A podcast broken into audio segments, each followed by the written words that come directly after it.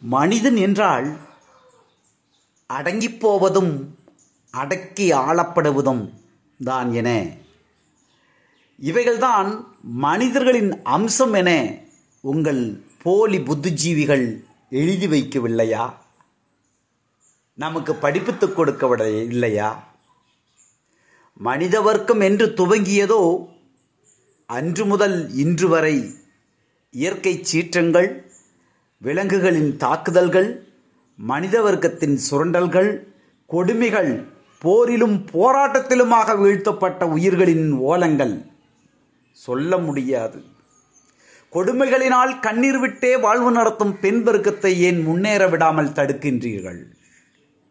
மாதிரி கொள்கையை மறைத்து வைத்து பிதுரு கொள்கைதான் அதாவது ஆண்மை ஆதிக்கம்தான் உயர்ந்தது என இந்த மனித சமூகத்தை நிலமாறச் செய்து மாதிரி கொள்கையிலிருந்து பிதிரு கொள்கைக்கு மாற்ற வைத்து இந்த சமூகத்தை மாற்றி அமைத்த அஸ்வபுத்திகளுக்கு பாடம் புகட்டும் காலம் நெருங்கிவிட்டது.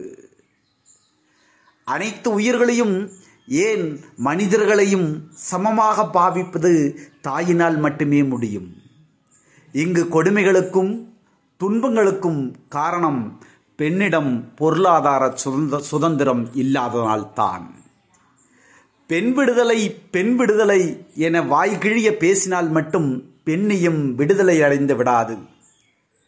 ஏதாவது ஒரு பெண்மணி அரசியல் பதவியில் உயர்ந்து இருந்தால் மட்டும் மொத்தம் பெண்களும் உயர்ந்து விட்டதாக கருத முடியாது.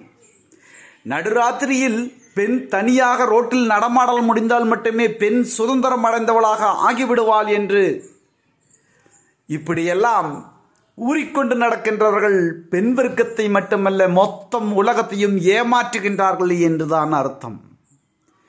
பெண் சுதந்திரம் என்றால் ஆணித்தரமாக நான் சொல்கின்றேன் பெண் சுதந்திரம் என்றால் பெண்ணிற்கு பொருளாதார சுதந்திரம் என்றுதான் அர்த்தமாகிறது. அடிப்படை தேவைகளுடன் வாழ்வாதார வசதிகளை பெருக்கிக் கொள்ள சூழல் உருவாக்கப்பட வேண்டும். அதன் முதல் கட்டம் பெண்களுக்கு நூறு சதவீத பொருளாதார ஒதுக்கீடு கொண்டு வர வேண்டும். இந்த நிகழ்ச்சியில் இணைந்திருங்கள். தொடர்ந்து நமது காவிய பெண்மணியினுடைய உரையை கேட்கலாம்.